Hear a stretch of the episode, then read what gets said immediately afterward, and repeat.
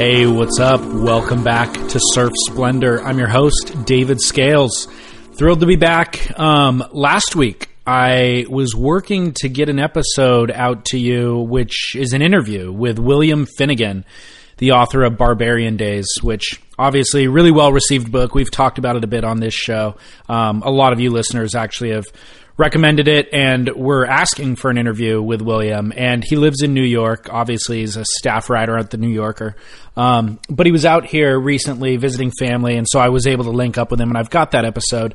Wasn't able to get it out last week just because of the holiday. Um, there's a bit of editing that needed to be done post you know post production with the episode. Um, but I will get that out. Looks like it's going to get to you probably at the end of this month actually because since then I met with and recorded an episode with Derek Rielly and Chaz Smith from Beach Grit, um, and we talk about the world title and some pipe, you know, pipeline related stuff, and it just seems like that's more timely. I'd like to get that out to you next week, right before the Pipe Masters event, um, and then the Finnegan thing will go out two weeks after that. So that's what you have to look forward to for the month of December. A lot of writers on the show this month, and then of course Surf News today and Surf News two weeks from now. All right. So look forward to that. And uh, the bit of business that I always have to say is just you can follow us on social media at Surf Splendor, engage in conversation with us there, and feel free to leave comments on the website in regard to today's show. Um, surfsplendorpodcast.com is where you find us. All right. Cheers. Thanks. I'll uh, sign us off at the end of the show.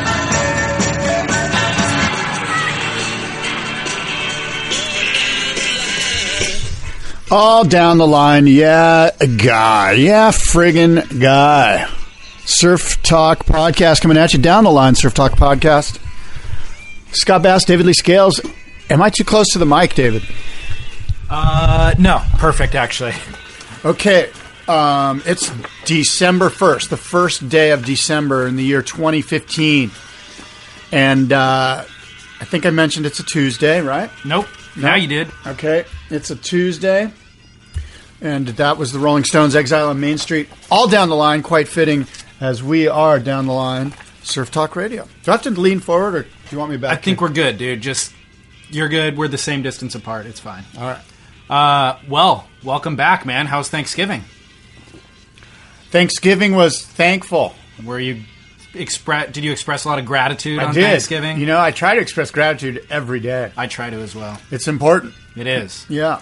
I feel like my life is better when I'm living in gratitude. Amen, brother. Yeah. Keep the spiritual flame rolling. Yes. For those around the world who don't celebrate Thanksgiving, those outside of the U.S., last week was a holiday week for us, which is why we did not record a podcast. But good to be back. Yeah. Um, you know what did wrap up last week, though, was the Haleiwa event. Right. First crown, first jewel of the triple. Haleiwa Pro. Haleiwa Pro, sponsorless, by the way. Yeah, I was just gonna I was gonna throw Reef in there, but I guess it's not Reef's Haleiwa Pro anymore. It feels awkward to not say Reef, right? Yeah, it does. It does. Yeah, I was waiting for one of the commentators to actually slip up and just say it. Yeah. know? Um, so the the Triple Crown is still sponsored by Vans, of course, but the individual event uh, did not have a sponsorship. So So what do you got to say about the Holly? It was underwhelming. no, what- well, I mean the waves are underwhelming, but Wade Carmichael won, and I was so thrilled with that. I think Wade surfs unbelievably well. I love I've loved watching him for years, and his style, of course, is a throwback style, like a lot of power, a lot of flow, not a lot of airs. He does do them, but it's definitely not his strong suit. Um, and it was just rad to see him excel in waves that you wouldn't necessarily think that he would excel in. You would have thought Filipe Toledo would have won that event, you know, or something like that, Gabriel Medina or something. But- Yeah. And and you'd think Wade would do well when it's eight to ten, which he has done well out there before when it's big. But I was thrilled with that win. Now you mentioned Filipe Toledo. There was some um, hullabaloo, if you will, about Filipe Toledo not surfing in the Vans, uh, well, the World Cup, I guess, at Right. Sunset Beach, and his um, decision, as with a lot of people, well, not a lot, but many guys don't do the the World Cup at Sunset Beach because they are quote trying to get their boards dialed for pipeline. Okay. Unquote. Okay. That's that's direct from Filipe Toledo and. Um, you know, look, you and I both love Filipe Toledo. We've mentioned it many times. We think he's a class act. He's a great surfer. It's exciting to it's exciting for all of us that he's involved in the world tour and and in the um, chase for the world title. Um, and and on some level, I get it. It's like, look, why why surf at sunset? Could possibly get injured. I don't surf there a whole lot anyway. Pipeline's where the world title is going to come down. I should just focus on pipe. I think if I was his coach or I was somebody in his camp that had some influence over him, I would say the same thing. Oh, I think. I would be like, dude, focus on pipeline. Totally. But the idea of getting your boards dialed for pipeline, um, I don't, you know, I, I think the boards are already dialed for pipeline. Yeah. You know, maybe it's about a matter of which board will I like the best for pipeline. Yeah. I just sort of felt like that was, um, what's the word I'm looking for? It was just sort of, it was bordering on not really being the reason why he didn't want to surf at sunset. In other words, it was sort of a go-to cliche. I'm going to get my boards dialed at Pipeline. Yeah. I would have much rather him just say, "Hey, you know what? The final event's coming down. The chances of you know me winning a world title, it's all coming down to pipe. I'm just going to focus on Pipeline, Right. which I guess is nitpicking. Maybe that's what he meant. You know, I'm going to get my boards dialed. That's sort of code for yeah, I'm going to focus on Pipeline. couple couple of days that the sunset event are running, there's also going to be waves at Pipe, and he'd rather spend those days sorting out the lineup at Pipeline, including his boards. You know, not just his boards. So Well, I, I did get into a bit of um, uh, social media um, back and forth. I won't say it was a battle, but there were some guys that brought up some great points. You know, um, basically saying what I just said. Hey, look, the guy's got a world title. He's coming down to it here. This is it. He's he needs to focus on pipeline, and I get it. And I was sort of um, as I started to excavate what my concern or where I was kind of having a problem with it, and it's something that each year you got you and I talk about this, and I've talked about this every year for 10 years now, by the way, celebrating our 10th year of doing this podcast. Uh, last week, I think, November 27th or something like that. Anyway, for about 10 years, every winter, you know, I say, gosh, um, why isn't Sunset Beach more important to the world title? In many ways, I feel like that should be one of the hurdles that a world title, that a world title contender needs to tackle to claim world champion status. To be a world champion, I think you need to surf Sunset Beach in, a, in the competitive arena in the competitive format. And I still think that. I think it's it's we lessen the sport a little bit. We lessen the the what the world title means if we don't have that champion go out there and do battle with that arena, that thing that is Sunset Beach. why do you think Sunset Beach is that important? And before you answer that, I'll just create an argument mm-hmm. that I don't necessarily adhere to, but just let me say it. If they added it, I could see like kind of dissenting opinions saying it's a boring wave to watch. You know, in the sense that Margaret River is kind of a boring wave to watch. And so, yeah, it's challenging and it creates a lot of drama because the waves are big and people get worked. But realistically, if we had to sit through if that's one of the 10 or one of the 9 events in the year, I can imagine a lot be- waves that I'd rather watch surfed than that. I'm happy to watch it surfed on the QS level because it's not one of only 9, but if it's one of the 9, I don't know. I'd rather have something else, I think. Well, a couple things. Um, it's one of those waves that if you've never surfed it, and I don't know if you have, but myself having surfed it a bunch, and I think the guys that really, um, well, I guess what I'm saying is if you've surfed it, you appreciate watching it. You get it. You you can relate to it. You've been out there in that arena. And I don't think it conveys very well in the broadcast. The power, what's going on out there, how much water's moving around. The, the raw energy that is Sunset Beach, I don't think it is conveyed, as I just mentioned, in, in the production of the webcast. So I look at it like, hey, I, I had a love affair with that wave. You know, I didn't surf it that many times, but it's one of those waves where you paddle out and you're just like, wow. You know, like Totally. it's just crazy, um, powerful, and and it, it's it, it's its own character. You know, it's a part of the situation. You know, it's not like a little beach break in Portugal or whatever. Yeah. So um, that's my that's my counter to your argument that it's not uh, that fun of a wave to watch. Right. And I would agree. Look, you know what? I get it, but because I have some experience with it, and I think a lot of other surfers have experience with Sunset Beach. They're like, "Wow, let's watch sunset." Yeah. And um, and then what was the second part of your equation? Because you had another part to it that was. Um, Um, oh well, let me just say that sunset's a big part of our history, right? So Yeah. you were kind of like, what if it's only one of the nine or one of the ten? You know, um, you know, Sunset Beach has been a place where surfers have tested their mettle since the beginning of surfing. I mean, that was, you know, when they were going out to the North Shore in the late 40s and the early 50s, that was the arena. That was like the one spot where, where everyone went, yeah, you know what? This is the first legitimate big wave, and we're going to surf out here. and so was Makaha, though, and we don't really see that anymore. And Chopu was nowhere on the map, but that's you know what I mean. So things do change in that respect. I, I but Sunset has always been that. Like, in fact, quite frankly, look, there were CTs at Sunset just not too long ago, Right. Um, and and um, so I think it's doable. I, you know, from a from a WSL standpoint. Although I get it, they want. You know, there's a lot of politics there with the Hawaiian Surfers and the Triple Crown, and we have to have two QSs and all of that stuff. But take all that stuff off the table. I just think it's important. I mean, if you look at like Gary Kong Elkerton, right? I think Kong won it back to back when it was a CT event. That's unheard of. You've got to be a pretty incredible surfer to, to win it back to back. Let me ask you this: And I just think that it, it throws guys into the equation that wouldn't normally be thrown into the equation. It throws guys like Jake Paterson and and Paul Patterson and Gary Kong Elkerton and Myles Padaca and guys that normally wouldn't be into the equation are thrown into the equation.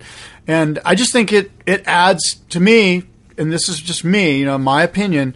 I think it should be on the CT. I don't know how to do that. I know there's politics and Yeah. and it you know certainly adds a curveball. It adds a brand new dimension that we don't currently have on the tour.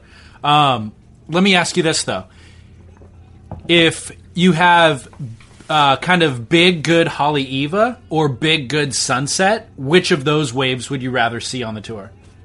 Because I feel like Haleiwa also adds a little bit of that same element that Sunset adds in terms of unruliness. It's not as unruly, but it also adds a rippableness that Sunset doesn't have. And I think that would be a decent compromise. Um, I- to answer your question, I'd rather see Big Sunset Would you? than Big Haleiwa. Yeah. Yeah. But again, this is just my personal thing. I just think there's a lot more to deal with. Although Haleiwa is a lot to deal with. Don't get me wrong. When Yeah, Haleiwa's big, it's a nightmare. But um, I just feel like Sunset Beach, with all its history, um, it just it's got a place in our culture, and it shouldn't be. In my opinion, it's sort of diminished a little bit when the world champions and the world title doesn't go through Sunset Beach. I think if the world title goes through Sunset Beach, it really. I think actually from a viewer standpoint, it's going to open a, a lot of opportunities. Are going to a lot of stuff is going to happen that n- normally wouldn't happen. I mean, you and I can look at pipe and go, okay, it's coming down to pipe. We know we can basically say who the 16 guys are going to be in the in the quarterfinals. I mean, Totally. we can get a pretty good handle on it right away. Yeah. And at Sunset, you know, you got these young guys that are gunning for a world championship, and now they have to go surf Sunset Beach, which they don't have any experience at. Some of them, Yeah. and a lot of them are going to lose in the first round. And now, from from you and from our standpoint, right, we're like. Wow, this really shakes up the tour points. Mm-hmm. This makes going into pipe way more interesting, perhaps. Although Yeah. this year is already pretty interesting, but you know what I mean. Like because it throws so many wild cards Yeah. out of the picture. And talking about getting boards dialed, there's no other wave on tour where your boards can translate to Sunset Beach. Whereas, like, whatever you're riding at Chopu could probably translate to Pipeline. You know what I mean? Exactly.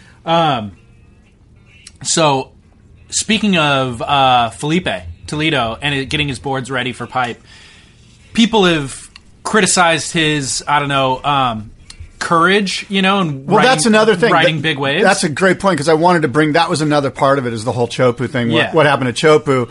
Like, I don't think this would be a. It wouldn't even have created a, a Twitter um, back and forth if there hadn't been the situation at Cloud or at Chopu. at Chopes, but you know he can thwart those opinions by paddling out at pipe and catching waves. Like he could thwart them by doing the sunset thing, and now the critics are saying, "See, he didn't catch a wave at Chopes. He's now he's not paddling out at sunset." But again, he can quell those critics by just catching a couple waves at pipe. And you know, the interesting thing about the Chopu situation for Filipe was there was that was a weird direction of swell, and it was breaking, and it wasn't all that big, but it was breaking in such a shallow part of the reef that it was, you know, downright dangerous. You almost got the feeling that he was sort of not surfing as a way to say, "Hey, this is stupid." Like this is, I, I don't agree with the commissioner's um, green light on today's event. And I did we ever get any clarity on that? Why he uh, the, didn't do the it? most clarity that I got was that he injured his elbow the day before, and so he was just he paddled out for his heat without the intention of really catching a wave. Okay. but I don't know if it was a protest to the conditions. Yeah. and it's hard for him to make that argument when he's surfing against Italo, who's getting shacked and then like smashing the end section on the dry reef. You know what I mean? yeah. So he lost that argument if that was his argument. I just think all of these young CT kids or guys, you know, pro- professional men surfers should um, should have to go through Sunset Beach. I just I just think it's. I mean, if we're going to argue that Hawaii is the be all end all and it's where it all started, and it, and you can't have a tour without Hawaii, and the Triple Crown's important, and I mean, if we're going to say all of these things, which we are, then how can you not have the world title driven through Sunset Beach? I think it needs to go through there, and I just feel like it just feels a little dirty without it happening that way. I don't disagree with you. I mean, you've made a compelling argument, and I think I am, I am going to subscribe to it. Um, this leads us perfectly into Pipe, which starts on the eighth. By the way, like literally one week from today, Pipe Wow, starts. cool, good. Yeah. Um, let's talk about Pipe Masters prep just a little bit. The WSL's website hasn't dedicated. They've dedicated a page to it, but they haven't actually put any information up yet in terms of heat draw and um, all of the wild cards. But we do know Bruce Irons has been given a wild card into the event, and that was a pretty controversial thing. I don't know who somebody started kind of a hashtag and like a little image of him and you know vote for Bruce or Bruce wildcard or whatever the hashtag was. Um, and to be honest, I actually received a lot of um, anti Bruce sentiment and a lot of emails and tweets from people who listen to the show saying, why are we still rallying for Bruce? Like Bruce has been given multiple wild wild cards, and then he just simply doesn't deliver anymore. If Bruce isn't in it, into it, then why should we be into it? And there's so many interesting young up and coming surfers from Jack Robinson to the Moniz clan to like all these people um, that would love that opportunity, and that opportunity will benefit their future campaign for the CT. Like why give it to Bruce other than the fact that Andy's name is attached to the contest and that he's done well out there in the past? But, you know, the spoiler is that they ended up giving it to him after all of that. Yeah, you know, interesting topic, right? Um, all the things you mentioned are are are valid for why we shouldn't give it to Bruce, right? But I get the sense that a couple things. First, I think Bruce just signed with RVCA, so I think they were the ones sort of pushing Bruce into this as the wild card. I'm not sure who that was, but I'm th- anyway. I think it was RVCA. But I think um, if Bruce was just sort of off the reservation, so to speak, and was just not surfing and not surfing well on the North Shore, and, and just kind of like, you know, maybe doing the things that he had been doing, say, the past three or four years, where he was sort of mailing it in and not showing up, and just sort of living on his laurels, so to speak, resting on his laurels, I should say. Um, but I get the sense that Kieren Perrow, the commissioner who gave the wild card to Bruce, has seen Bruce in the water, and and Bruce uh, apparently is on his A game out at Pipe.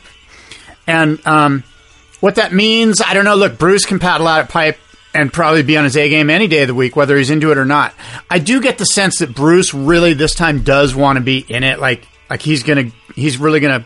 I get the sense that he that he's finally realizing this is the last shot, dude. I don't know what he's probably like 32 years old or something. Yeah, I think he maybe even You know, older. like there are a bunch of young kids that are nipping at his heels. He's been sort of out of the limelight, sort of forgotten, just resting on his laurels as one of the greatest surfers ever. Um, one of the, you know, the Irons brothers. Um, and I think that he's kind of going, you know what? I, I, a slap in the face here. I think this is my last chance, and I really do want to train for this, and I really do want to do this. And I sense that Kieren Perrow, through the press release that was put out there, also feels this way. That that you know what? First of all, there's pressure on me as the commissioner to put an Irons in the Andy Irons tribute contest. Yeah. But more than that, he deserves it because he's been out there. I've seen him out there. He got some of the best waves of the early pipe season. He's absolutely been charging. And you know what? He he's a pass pipeline master. He's a pass pipe champion. I kind of get it. I'm I'm at first I was like, no, it's you know really are we you know not, not again you know. But for for whatever reason, well, for the reasons I just mentioned, I'm sort of for Bruce getting this wild card. He's a past champion. He's put in his time and effort, and he seems sincere about it this year, as as has been proven by his efforts out there at early pipe swells. And um, oh, by the way, he's Bruce Irons. You know, like I will take the alternative argument. I think just like your argument with Kelly Slater, you're pinning all your hopes on past performances. no, no, no, and I'm you're- not. I'm no, not. I'm yeah, saying you that. are. I'm saying that he he. There seems to be a turning of the corner. Like he he sort of like realizes this is his last chance. He's. I don't think he's mailing it in this season. That's what I'm That's saying. what you're saying, but what I'm saying is that that's all speculation. You don't know that. You're No, saying no. it's let me ba- It's based on his performance Let at me the, finish. the early pipe swell in November. Mm-hmm. point He- out one wave that he caught early pipe swell in November. It's I on seen, Surfline. I haven't seen any. Well, there is. I'd I- love to I- see it. Okay, I'll pull it Pull up. it up. I'm used Because- to talk. I'll pull it up. Yeah, because honestly, I have not seen that, and I, you were making the argument that Kieren Perrow probably has seen this. No, he has. He's sitting there. They're all sitting at pipe every day. This is watching. speculation. You didn't hear Kieren say this. No, in, you know what no, I mean? no. no. In the press release, there's some stuff from Kieren where he says, "I've been watching Bruce all season. He's Okay. been, he's been doing it. You know, like there is that. Okay. Because I have not seen it, and I pay attention, and I watch whatever Surfline puts out, the Wave of the Winter stuff. Yeah. And they did post some stuff, and it was waves from last winter, so I'm not sure if maybe that's what you saw.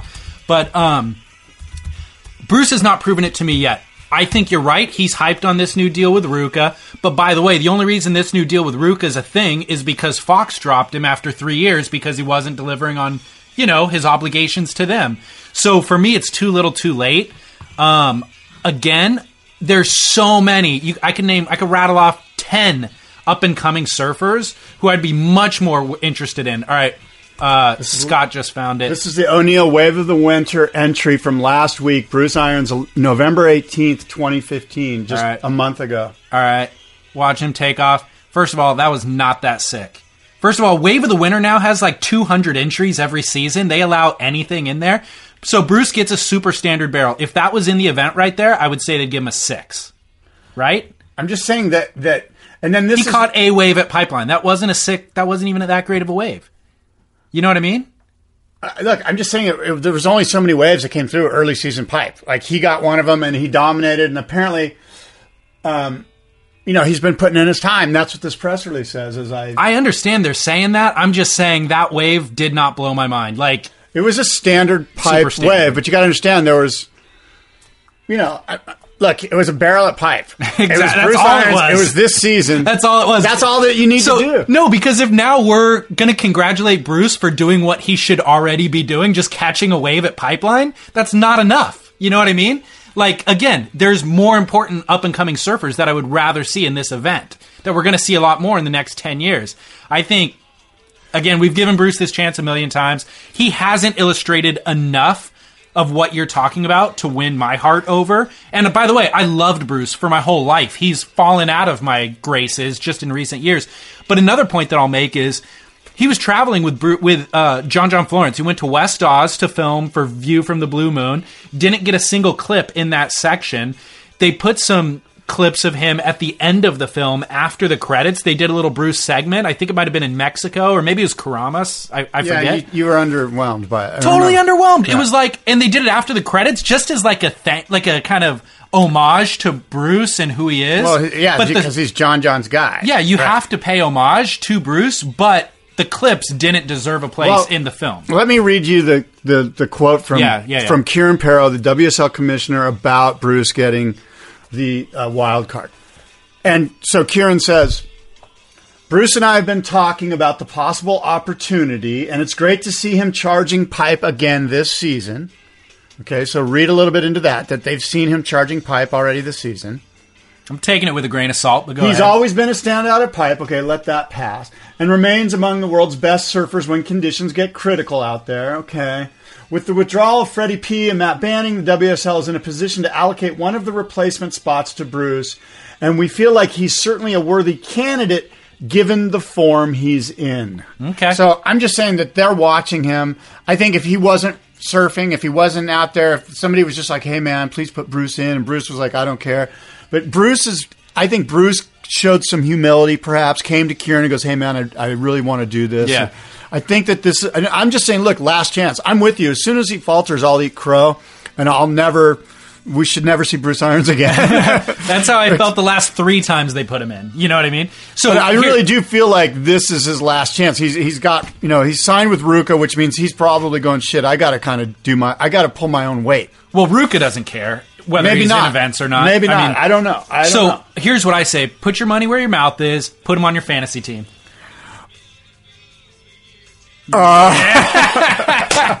exactly. Okay, Bruce, you and me, baby, you're going on my fantasy team. You better come through, damn it. So let, let me clarify. Also, we've been saying that he gets a wild card. He doesn't get a wild card. He gets an injury replacement. So he is different. skips. Does he? sk- No, no, no. That doesn't change anything in the rankings or the. Right. It just means it's slightly different. Right, right, right. Um, so uh, I'm going to my fantasy team right now. I'm well, making I some changes. I hear you and I, by the way, our fantasy race between you and I is tighter than Adriano versus Mick in the title race. It really is. I'm in 72nd. You're in 73rd. And only five points separate us. Wow, it's really come down nothing. to this. It comes down to It this. really does. So I feel like we need like a massive wager for like winner takes all. Okay. Like I'm willing. You could think about it. Whatever that wager should You've never paid me off in any of the wagers that I've won from you. You've never. We've never wagered. We the only wagers we've made is the ten dollars to the fantasy pool, which neither of us has won, and a listener gets every time. You were supposed to buy me a cup of coffee. yeah, right. Or something. Yeah, right. I'm just saying. no. So, uh, but I'm down. If- Okay. like because it's come down to this. Literally five points separate us. That's nothing. I don't think the listeners give a crap too much about this, but They do because there's 280 of them that are also playing against us, and we're in 72nd and 73rd, which means all 280 of you are going down. yeah. so What's the wager? I don't know. Think about it. Um, Do- I mean, you don't have to figure it out right now, well, but it'd be fun to have it before the end of the show, so Yeah. everyone knows what it is. All should right, it be well, monetary? I mean, yeah, yes. I mean, Unless you could think of something else. I mean, hundred bucks. I was thinking a hundred bucks is 100 it's bucks? risky. It's you 100, 100 bucks. hundred bucks. hundred bucks, And I have to have Bruce on my team. You're out. You just spent 20 minutes advocating for Bruce. no, I advocated that he should be allowed in. I didn't advocate for him to be on my team. You were singing his praises. Is Look at this wave at Pipeline. I am. Six- I'm still six-point sing- ride, I'm dude. still singing his praises. I'm just saying, dude. How many times has he won? Do you know how old he was when he won pipe? 18. Seventeen. Oh, okay. Was that the HIC though? Um, it might have been the Pipe Masters. I, Here- think, okay. I think he won the Pipe Masters when he was Let like me an amateur. let me do a let me do a slight detour. We're talking about wave of the winter and like, oh, he got a wave of the winter entry. I'm kind of angry about the wave of the winter. It's underwhelming, right? It- well, here's the deal. There's no vetting process for the waves that they allow into the contest. Everybody submits and they just call it wave of the winner and then it gets narrowed down into like the top ten, and then the top five, and then somebody wins. So that's the vetting process. Are you saying that I can submit a wave You- of the winner you could. from here, from California, like no, on a longboard. I don't think it can be here. But it's kind of like they just put every wave that somebody gets on video into this contest, which again, it wastes my time. Like I want you guys to sift through the bull crap so that I could just watch the good stuff. Let me read some of the comments about Bruce getting this injury replacement. Yeah. Um, these are from Surfline's um, comment section. comment section. Thank you, David. Um, this guy says, and he doesn't have a name, Mr. BBBKKK. He says, Really, Bruce? The dude won the contest 15 years ago. I think Clinton was still in office. Bruce hasn't won a CT heat in 10 years. Sure, he rips, but give it to one of the trials guys, someone who actually earned the right. Next, we'll see Johnny Boy or Barton Lynch out there. How much easier do we make it for the top seeds? I'd rather see the commish himself come out of retirement. At least he won pipe and got second in the last five years. That's a great idea. I'd way rather see Kieren out there, and I don't even like Kieren, but I like him at pipe. Um, another guy writes, "Hell yeah, one of the pipe's best going against the best. Hope he's in the finals. Go Bruce." How come that was comment was made by Scott Bass? That's That's weird. if it's firing, Bruce will be a great addition. Says one. Um now here's This is probably the only thing the WSL has got right all year, says another. Nah, I disagree with that. Um, here's my other thought about Bruce. Like, yeah, he surfs pipe good, and he has in the past or whatever, and he's won. He's not a competitor. You put him out there against any, I mean, anybody who has a little bit of competitive prowess on the CT, Kai Otton, from from Kai Otton up to Gabriel, and they'll smash him. You know what I mean? Like he, Bruce is liable to get a ten. He's also liable to not catch a wave. So I guess the question is if he fails, if he doesn't get out of his first heat or gets pushed to round 3 or whatever. Let's say he doesn't get, you know, past his first first round heat. Doesn't get out of round 2. Um at this point, can we do we all just even those that are saying this is the greatest thing ever? We're honoring Andy Irons with Bruce's, um, you know, being in the event. Does all of this get put to rest finally? Yes, please. Is there no more Bruce Irons talk? Can everyone agree that it's over Yes, as far please. as the Pipeline Masters and Bruce? Or if he does well, and what does that mean? How how well does he have to do? Do we continue to, you know what? Bruce is one of the best ever at Pipeline. that'll no i mean yes i will open the door to that possibility but then he has to deliver for the next 12 months through the web clips and other things and showing interest in surfing in general and then maybe i'll consider it for next year Look, those that have listened to this show for years, all three of you, um, know that I've I've always thought that the Pipeline Masters should be like the Masters Golf Tournament, where in the Masters Golf Tournament, if you have won the event, you're invited back every year, no matter what. Until you you're the one, only one that decides that you don't want to do it. yeah And think about that. Who would be in it still? Rob Machado. He can still surf pipe, insane. totally Jamie O'Brien, yeah um, the commish, yep Kieren Perrow. yep And I just think it's a neat way. And I think, you know, I, I don't know as far as the format, how long that's, if it's going to add days to the event or whatever. But um, if that was the case, certainly Bruce Irons would be, would be invited. I mean, how far back would you go? You could certainly, Tom Carroll, you Yeah. know, um, Barton Lynch. yeah When you're hiring for a small business, you want to find quality professionals that are right for the role, and there's no faster or effective way than through LinkedIn jobs. Your time and capital are precious, and there is a powerful resource that can help you focus on what you're good at and integrate people into your team seamlessly to help grow your business. LinkedIn Jobs has created the tools to find the right professionals for your team efficiently and for free. LinkedIn isn't just another job board. Everyone is already on LinkedIn with their resumes and references, and now LinkedIn has designed a hiring platform to connect you with candidates specifically qualified for the job that you post about. More than a billion professionals meticulously organized to connect people by skill set to help us all advance our position. 2.5 million businesses already use LinkedIn for hiring, and 86% of small businesses get a qualified candidate within 24 hours. It's that fast, easy to use, and effective. LinkedIn Jobs can help you write job descriptions, filter the right person to you, and give you the tools to help you interview them like a pro linkedinjobs.com slash surf is where you go to post your job for free yes totally free that's linkedinjobs.com slash surf to post your job for free terms and conditions apply Well, I um I appreciated the uh, the tweet we got when it was advertised or released that Bruce signed with RVCA. Got a tweet from at Todd Brooks saying, "Will we see a comeback or a creative arts project?" You know, which I thought it's true. Like RVCA's whole thing is kind of sponsoring um, guys who have interests outside of surfing. Danny Fuller with photography. What's Bruce's creative outlet? He's fi- he's fishes. He goes fishing. He's a fisherman. That's what he does. That's all. I was thinking racing RC cars or helicopters. That's Mason Ho's gig. Well, the RC cars are Masons, but the helicopters are Bruce's. He takes he takes to the air. So, so like, do we put little pots of paint on the helicopters, and he will like Oh, splatter paint. splatter paint? I the- like it. the Pollock pavement? style. Yeah.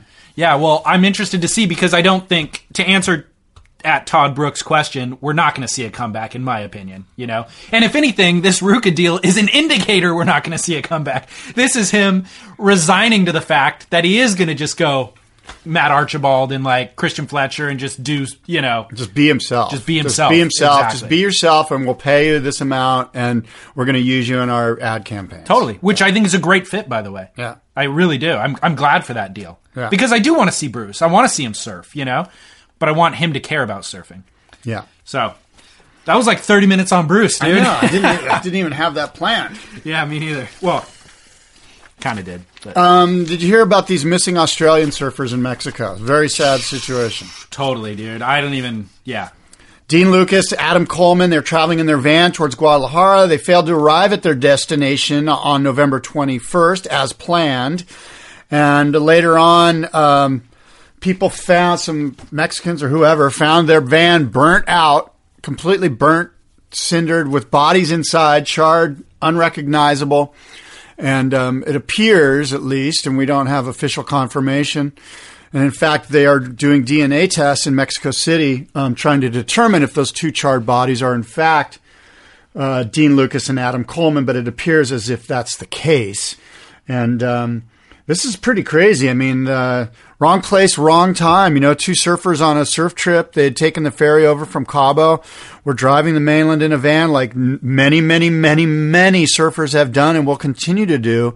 And uh, just wrong place, wrong time. No one really knows what's happened here, you know. But it appears that this is a drug car- cartel area, and um, and that's sort of all we know. And it's just a very sad situation. Fun-loving surfers just fried in their van. From Australia, right? Western Australia. From Western Australia. I I think their parents are flying out to like try to identify the bodies or whatever. But um yeah, they were in the state of Sinaloa, which is the only time you hear about Sinaloa is in drug cartel related news basically. Documentaries. exactly Yeah. pretty horrifying place Yeah. um not to jump ahead in the show but mexico is my kook of the week for this story Okay. because we living in Southern California all have awesome memories of Mexico. Like my my family used to have a place down there, a house, and I spent time going there as a kid. Literally every month we'd go to Mexico for at least one week in a month, surf down there all the time, and it was awesome. You know, it was it was such good memories and such a big part of my life. And then in my late teens, kind of early 20s, had to just stop going because Mike Parsons and people who are much more well traveled than I were getting held up at gunpoint and getting their wave runner stolen, and people were getting decapitated in the news. And it just kind of got to the point where it's just not worth the risk. And it's all, I mean, arguably, it's all drug related, crime related, a lot of corruption in the government, obviously. Like, it's all well documented. And it's an absolute shame. Well, my kook of the week, since we are jumping ahead, um, my kook of the week is drug users in North America. Um, no matter if you're smoking marijuana or using cocaine or or methamphetamine or ecstasy, we are the ones creating a demand, and this ruthless, um, moralless, unprincipled drug cartel simply filling the supply um, and killing people along the way. So my kook is all of those of us out there that are using drugs right now. Um, we are as much of the problem, if not the root of the problem. And if we're going to solve the problem, we got to get to the root of the problem. If there was no demand for these drugs, there would be no drug cartel. Interesting how our two kooks dovetailed right together without ever even planning that. And I actually did I see plan it. this. I see it. It's on Scott's notes that are already printed, so he didn't just like come up with that. No. But I like it. No, you're absolutely right. Sad situation, and I know there's a sad. GoFundMe page if you want to help pay for the cost of flying the parents out to Mexico to retrieve. Well, again, we don't know if it's them. Everyone's sort of hoping for miracle upon miracle that somehow they show up, and these two charred bodies are just two other sad people. And is it even identified as their van? Because what I saw, it was a similar van, is what the news report said. I mean, it's very likely their van, but I don't know that they had full identification. Yeah, it's it's pretty much everything's lining up that it is them and it is their van because they're still missing. There's no van anywhere. They haven't reached out to any of their loved ones, and they were supposed to be in Guadalajara on the 21st. And you know, it's now 10 days later. There's been no communication. It's all kind of like it's this is them. But Right. you're right. There is no confirmation on this day, Tuesday, the first of December. As reporters, you and I just need to make sure that Right. we don't lead Thank anybody you. down the wrong path. Exactly. I mean, you know, my Northwestern degree would be shamed. Yes, thank you. Yeah. Well, um, I there's a couple of other not to spend the entire show talking about contest related conversations. The Target Maui Pro ran a full day of competition, and um, I I don't know. Did you watch it? At all? I actually did. Okay. I've got some stuff to say about it. the girls are ripping, dude. They Well, really are. Here's what I want to tell you about the Target Maui Pro. Honolulu Bay is an insane wave. You would look really good out there surfing it. Anyone looks good. It's such a good wave.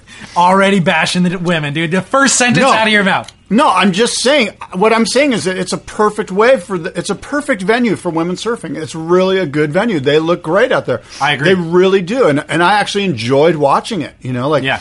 I was stoked for the women. That wave makes you surf good. It's Yeah. such a good wave. Yeah. Now, I happened to pull up in the heat analyzer, round one, heat one. And um, let me get my notes here.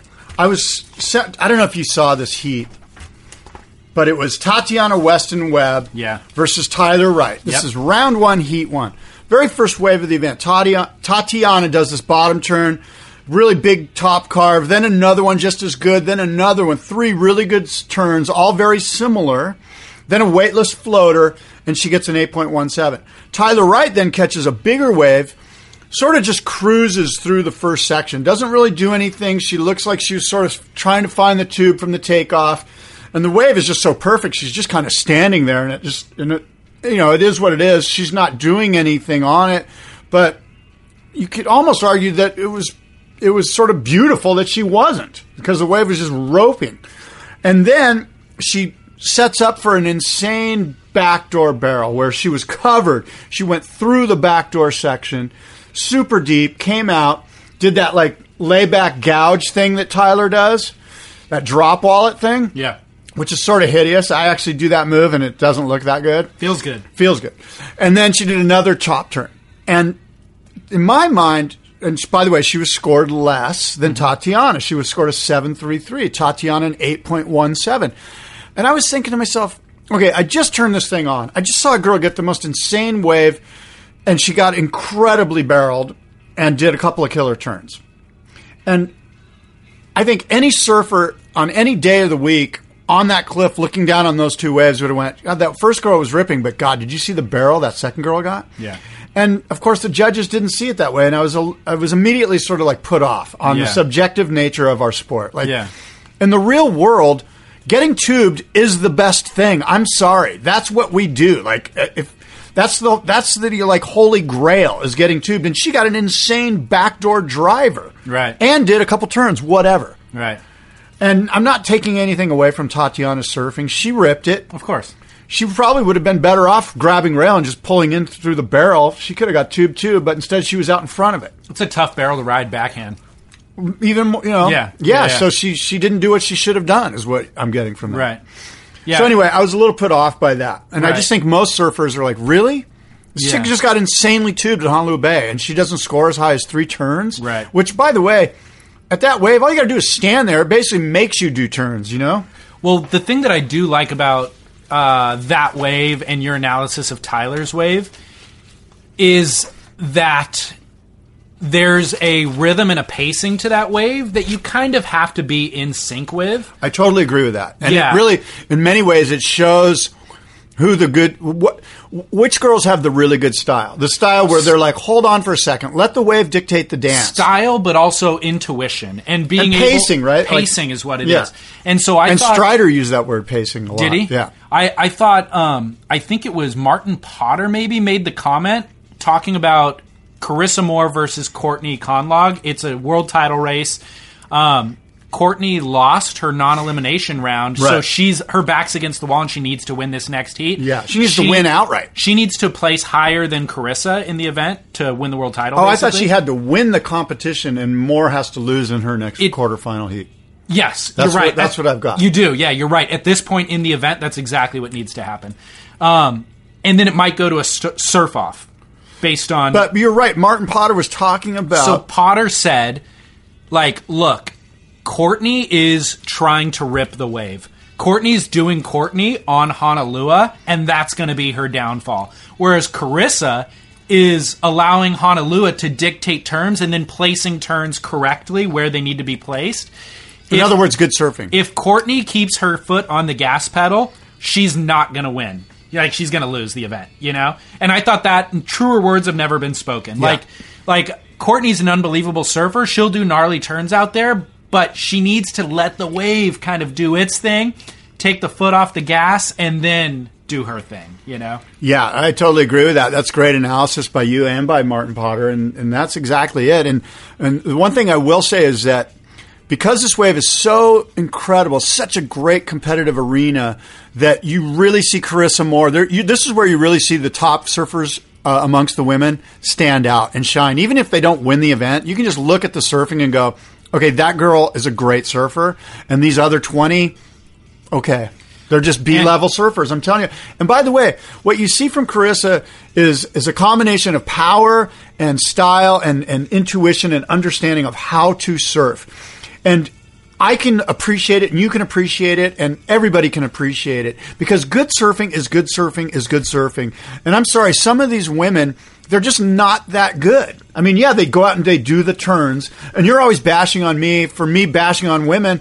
I'm not bashing on women. I'm bashing on bad surfing. Yeah, but that applies on the men's side of the draw. too. Absolutely. Yeah. So, but I I would argue that what you're saying is true, and Carissa, to be honest, is really the only one. She's I think incredible. Steph- She looks Stephanie like a- Gilmore would be the other one. I've got that- her down there, that too. I would want to see out there, and we've And seen Lisa her out there. Andersen, you know, there are women surfers that that are great. But among what we're talking about with that intuition and the grace and the flow, like Carissa stands head and shoulders above Oh my God. the other draw. So out much there. better. It's, So it's much better. Really, really, really. I just say give her the title right now. She looks like Simon Anderson and Richard Cram and uh, like that power carve turn that she does out there and at other places, but especially at Honolulu Bay, is just it's it's flawless. It's it's it's a very she's just the best surfer by far. Like in my really mind, is, it's like yeah. it's a no brainer. Absolutely. However, Although Steph's not in the event, Steph Steph's and- right there with yeah, her. she is In her own and way. Lisa Andersen is too. I know she's not on tour. I know she's forty or whatever, but Lisa's got that. Lisa same- has some of that, but not to the same level of expertise. maybe not the performance Yeah. quality and So- the power. Like Carissa has the power. She really does, but a lot of her power comes from timing. You know what I mean? she's just she's got it all. She's got good style and power, and, and she just she's got it. Now, here's my only thought, in spite of all of those things, is I still want Courtney to win.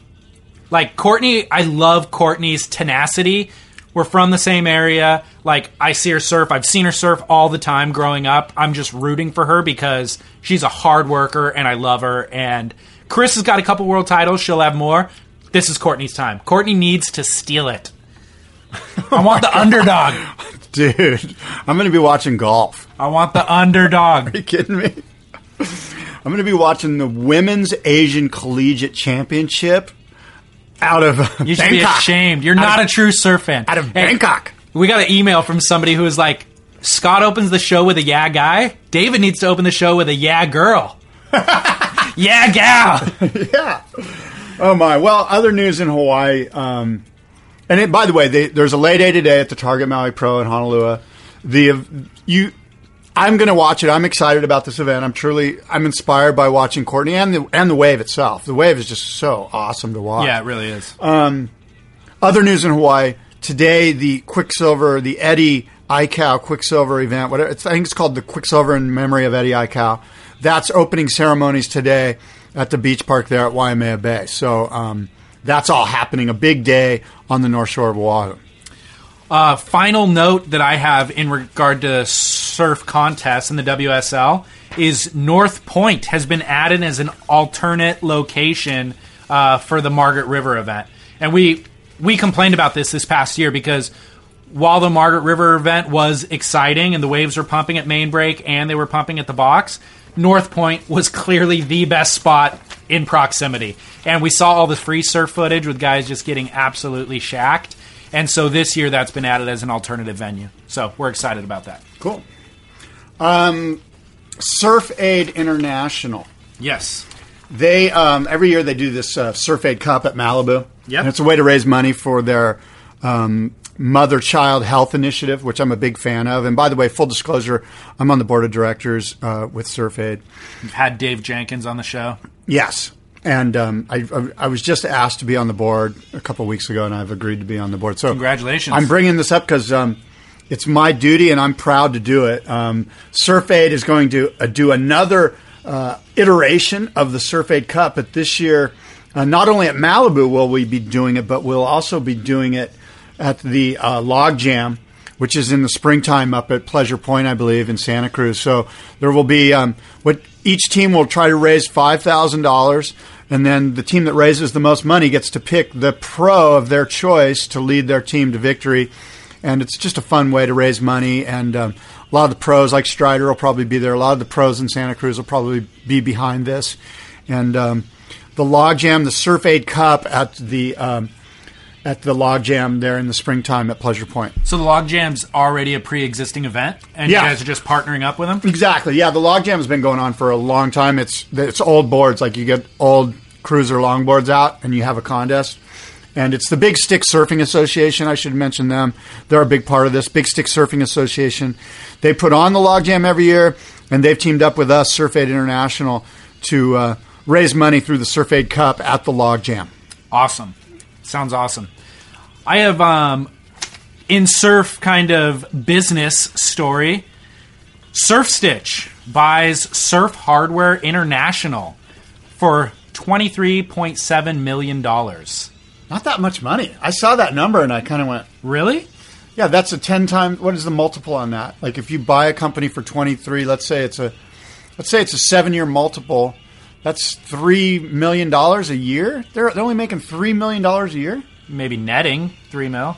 Well, it's probably EBITDA, right? Which is after tax. It- It's a there's a weird Yeah. So um, equation for it, but Surf Hardware International is a company three that million owns, isn't doesn't seem that. Although for hardware, for hard goods, maybe that's a good number. I don't know. I don't know. They own um, FCS, Gorilla Grip, and I think maybe one or two other brands. Um, but yeah, that that number, I don't know. The number didn't throw me at all. I thought that sounded like actually a fair number. I'm sure it is. I, I'm sure it's fair. I just, I just figure, you know, you, when surf companies get purchased, you know, or you, you know, I was just, I was thinking it was going to be more like 200 million, not 23 No. million. Two hundred million. Yeah, but they do it over 10 years. I that's, get it. That's 20 million a year. I mean, I don't know. Maybe I'm Twenty million a year. That'd be a lot of revenue. I guess. FCS, Yeah, you know what I maybe- mean? maybe I'm off. They're only selling to surfers. Yeah, Like, and it's hard because The margins aren't that much. So No, uh, but I mean, this is a conversation about Surf Stitch. Like Surf Stitch is taking over the world. I think pretty much,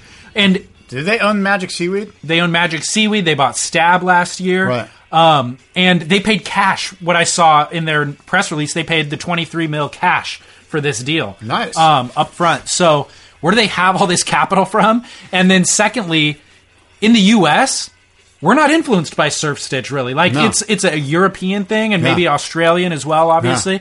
And so I have a feeling like a lot of our listeners are very well aware and probably shop on Surf Stitch. For me and my awareness here in Southern California, it's kind of like, wow, the surfing world is much greater than I really recognize it to be. Like, So they own two, at least two distribution channels, Stab and Magic Seaweed, and now they own FCS. So they're going to be pushing the crap out of FCS products through those distribution channels. I mean, it makes sense, right? You you buy a way to market your product, and then you buy a product and you market the crap out of it through Yeah. those channels. yeah. And they have the retail, the online e commerce retail setup. Yeah, with no brick and mortar overhead. It's Right. just, Yeah. I you know, it makes sense. Those guys are smart. They are. Surf Stitch, I love you guys. Where's all like it's just like when I see the numbers, I'm always shocked. Like, where is the capital coming from, and how much are they really doing in sales? And like, it's overwhelming because just again because it's not in my wheelhouse. I've never bought anything on Surf. Well, it could be a thing where Surf Stitch now is shopping themselves around. They're like, Maybe. which investor group wants to buy? You know, venture capital group wants to buy us, and who knows? Yeah, interesting, worth mentioning. What else you got? I have must see moments. Yeah. Oh no, I've got this. Oh yeah, I do. I have must see moments. So Okay. uh, I've got quite a few of them actually. I don't know. Fair enough. Last last time we spoke, you were river surfing Yes. online. I saw just randomly. I was scouring around, and there's this um, r- the uh, Severn Bore. Oh yeah, in Germany. Yeah, Yeah. And there's um, video of these stormtroopers from the Star Wars Episode Seven, which was filmed right near there. So there's this video of Star Wars stormtroopers, and I know there's a lot of Star Wars geeks out there. David, you're probably a Star Wars geek, aren't you? Probably not. No, No. Had you pinned for one of those guys that like wore the stormtroopers outfit around and stuff? I know. Sorry to disappoint. Yeah, you have. anyway, there's these stormtroopers. Uh, I know JP St. Pierre, my friend at Surfy Surfy, is a big Star Wars geek. So, video of stormtroopers riding the bore, the Severn bore, um, where the film was created. So they're in the full regalia, Full riding the wave. Stormtrooper regalia, riding the wave as stormtroopers. That's Star crazy. Wars. I did not see that. Yeah. Uh, are they ripping?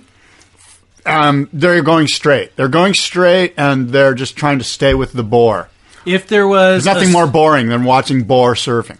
Well done, Scott Thank you. Bass. Quite the wordsmith. so, if there was a Stormtroop World Championship, those guys are probably the best surfer. Like, Yes. number one. They are the yes, they are the Kelly Slater of of Stormtroop surfing. yes, Totally. exactly. Amazing. Well, must see, huh? Well, I've got three. Actually, my must see is Mason Ho in the Portuguese cave hunting. Have you seen this? It's a new Rip Curl. No, Um, basically, I, I don't think so. Rip Curl's putting out this uh, video of Mason Ho ripping in Portugal. And he's just getting these sick shacks, and it's just Mason Ho. And David and I love Mason Ho. Anything Mason Ho's killer. It's a you know they're kind of like showing off their new full suit Rip Curl, but it's just Mason Ho ripping, getting barrels, doing full. There's one. The very first rotation is quite possibly the the, the cleanest rotation where he just it looks spot on, spotless. Is it at the cave? Um, I'll pull it up Because you said cave hunting. It's Is it- called it's called Portuguese cave hunting. Is it like And a- he's he's sitting in a cave oh, okay. and then he comes out and he just gets barreled and they're all over the place. It's but, not like a big barreling right on like a shallow ledge. Um, I'll show it to you. It's more like sand bottom. Okay, then yeah, it's probably not the spot. Well, by the way, speaking of wild cards into the pipe event, I would love to have Mason. Like, Why I, isn't he? maybe he will be. I'm not sure. Maybe he will be, but I think you know, talking about push Bruce aside, Mason is not a pipe master, but arguably surfs pipe as well as like he would be one of my picks for sure. Okay, we're watching the Mason Ho video uh, in Portugal. It's a rip curl flash bomb deal. Oh, watch yeah, this watch is- this rotation. Have you seen Just this? like a beach break. No, I haven't seen this, but it's not at the cave. Look how classic he's. Okay, so. Mason pulls into an insane sandbar shack, gets spit out, Jeez. and I think the next wave is this rotation I'm talking about right here. Crazy. That was pretty clean and pretty Full, stylish. full rote into the flats. Um, by the way, how good is Portugal? killer. I was thinking So about you when I killer, was dude. watching this. I know you were just there, So rad. and you can tell it's a fun spot. Yeah, Mace ribs. It ribs. looks like California. We love Mace. So that's my musty moment. Um, Start a Mason hashtag Ho- Mason into pipeline, dude. Let's do it right see now. that. All you listeners, what's the hashtag? Hashtag Uh, Mason Ho. Come on, no, no. Mason Ho. Hashtag hashtag. pipe ho. No? I don't know. we got to put the pressure on with this hashtag. It's what's it going to be? I don't know, dude. We, we're horrible. stumbling. Whenever We we, try yeah. to come up with something on the fly, we're so bad. I stumble enough as it is. I can't. My brain's just in reverse right now. Yeah. Okay. Hashtag Mason Ho wild card pipe. It's too big. Too long. Mason for pipe. Or uh, pipe. Damn. I don't know, dude. anyway. How about this? Hashtag Mason Ho should be in the pipeline masters. Come on, Billabong, pull your head out. And then kick Bruce off. All right. Well, somebody come up with one. All right, my musty moment. Um, Jack Robinson in North Point, Gnaraloo, and Chopu. Um, I don't feel like this video has gotten very much play at all. It came out about a week ago, and I am just a bigger and bigger Jack Robinson fan every time I see him. And then he surfed in um, the events in Hawaii recently, and it's just like he's so radical. I, he reminds me of Andy a lot. His style, his haircut, his um, Billabong sticker on a surfboard. He's riding Eric Arakawa's now while he's in pipe or while he's in Hawaii, and um, he just surfs so freaking rad. But this video is from Western Australia, Yeah. and he's absolutely shredding. Cool. So I'm a huge fan. Must see moment. Jack Robinson's video. I forget the name of it, but I'll post it. SurfSplendorPodcast.com. My Duke Kahanamoku is. Um, let me find it. I actually have it written down. Um, How unusual for you to even have one. I'm just thrilled. Whether it's on, you know, you have to stumble through your notes to find it or not, I'm just thrilled that you have one. Prince Harry. Not, I did not see that coming. Prince Harry is my Duke Kahanamoku. Prince Harry was in South Africa, in part supporting the young people involved in the Surfers Not Street Children project Yep. on a Durban beach. So this um, this project, Surfers Not Street Children, empowers former street children of Durban as they move towards adulthood. As you know, I'm involved in the uh, Boys to Men program here, mentoring program here in San Diego. So this really struck a chord with me. Uh, this initiative aims to develop the young surfers into independent and successful young people and ambassadors that will inspire other children. And Prince Harry was there supporting and talking to the kids. So Prince Harry of uh, the United Kingdom, my Duke Kahanamoku. Good call. I feel like that's a project that I've seen Jordy Smith involved with in the past, actually. Like, the name is very familiar to me. Possibly. That's awesome. Um, my Duke actually goes to Chief uh, Druku, the leader of Fiji's Tavarua Island, who passed away this past week. He was 63 years old, leaves behind five children, 14 grandchildren. Druku was instrumental in Tavarua's transformation from a sleepy island to a premier surf destination, reportedly embracing resort founder Dave Clark's idea in the early 80s. Not only did Chief uh, Druku welcome the WSL and their athletes with open arms every year, but he was also a pioneer of surfing in Fiji, becoming one of the first Fijian surfers, uh, first Fijians to learn how to surf. So, um, I've heard nothing but praise about Druku, not only in the last couple weeks as he's you know fallen ill and uh, passed away, but for years leading up to this. It's just like everybody loves Druku for uh, his aloha spirit, you know, which is why he is my Duke of the Week. Good choice. Yeah. Um, you know, I'm, I'm on Instagram and Kelly Slater shaped this surfboard. If you go into Kelly Slater's Instagram, it's, it's a really cool looking board. It's sort of got these like um, beveled rails. And take a peek at this. But the, what's cool about this is that Kelly, um, showing true class, um, you know, talks about spending hours upon hours shaping this board in his brother's shaping bay. It goes on to mention some of his mentors um, in regards to shaping, and of course, Matt Kechele, Al Merrick, Maurice Cole surfboards, Simon Anderson, uh, George Greenough, Daniel Thompson, Mark Thompson, Ben Aipa, Dick Brewer, Wayne Rich, Mark Richards surfboards, Jerry Lopez, Pat Ross, and Spider Murphy. He, it's a cool looking board, and I just think it's neat that Kelly has the class. One of the first boards he's ever shaped by hand that he's that he's showing the, the world. Yeah. it's got the dimensions and everything, but he's he's you know basically giving a shout out to all the people that were going through his mind uh, as he spent one long evening, you know, from like ten at night to two in the morning shaping this board. And uh, it's pretty cool that you know he sat there and ruminated on it and, and came up with this board and mentioned all of these guys.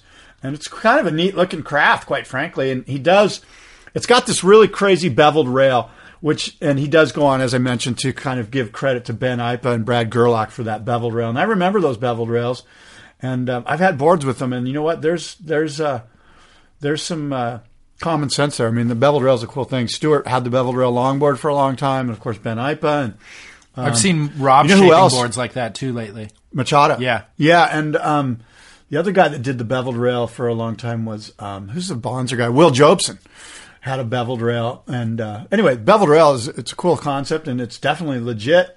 And this is a cool board. He calls it the um, Knuckle sandwich. knuckle sandwich. Yeah, and interestingly, the dimensions: five four by fourteen and a half by nineteen by fourteen and a half. Um, so, rel- I mean, that's a small board. I don't know what the volume is. It looks like it's got a little bit of beef on it, but cool. I'd love. Yeah, cool interesting. board. Yeah. weird looking. Yeah.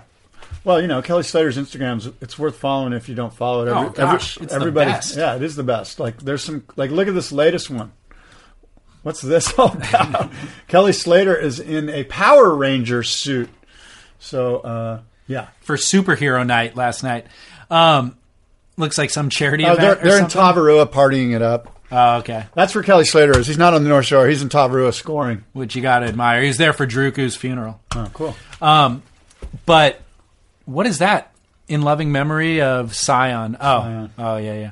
Um, well, what I love about social media, by the way, it doesn't even need to be stated because we all love it for the same reason. Is that we've gotten to know Kelly Slater so much more intimately through his Instagram feed than any of the magazines ever gave us before, or than any surf video or anything ever gave us insight into. Yeah. it's like this is like, you know, This guy just continues to be the uh, the class act of the class acts. I mean, there's a many great surfers and many great surfers that are class acts, and Kelly's both. And uh, it's pretty.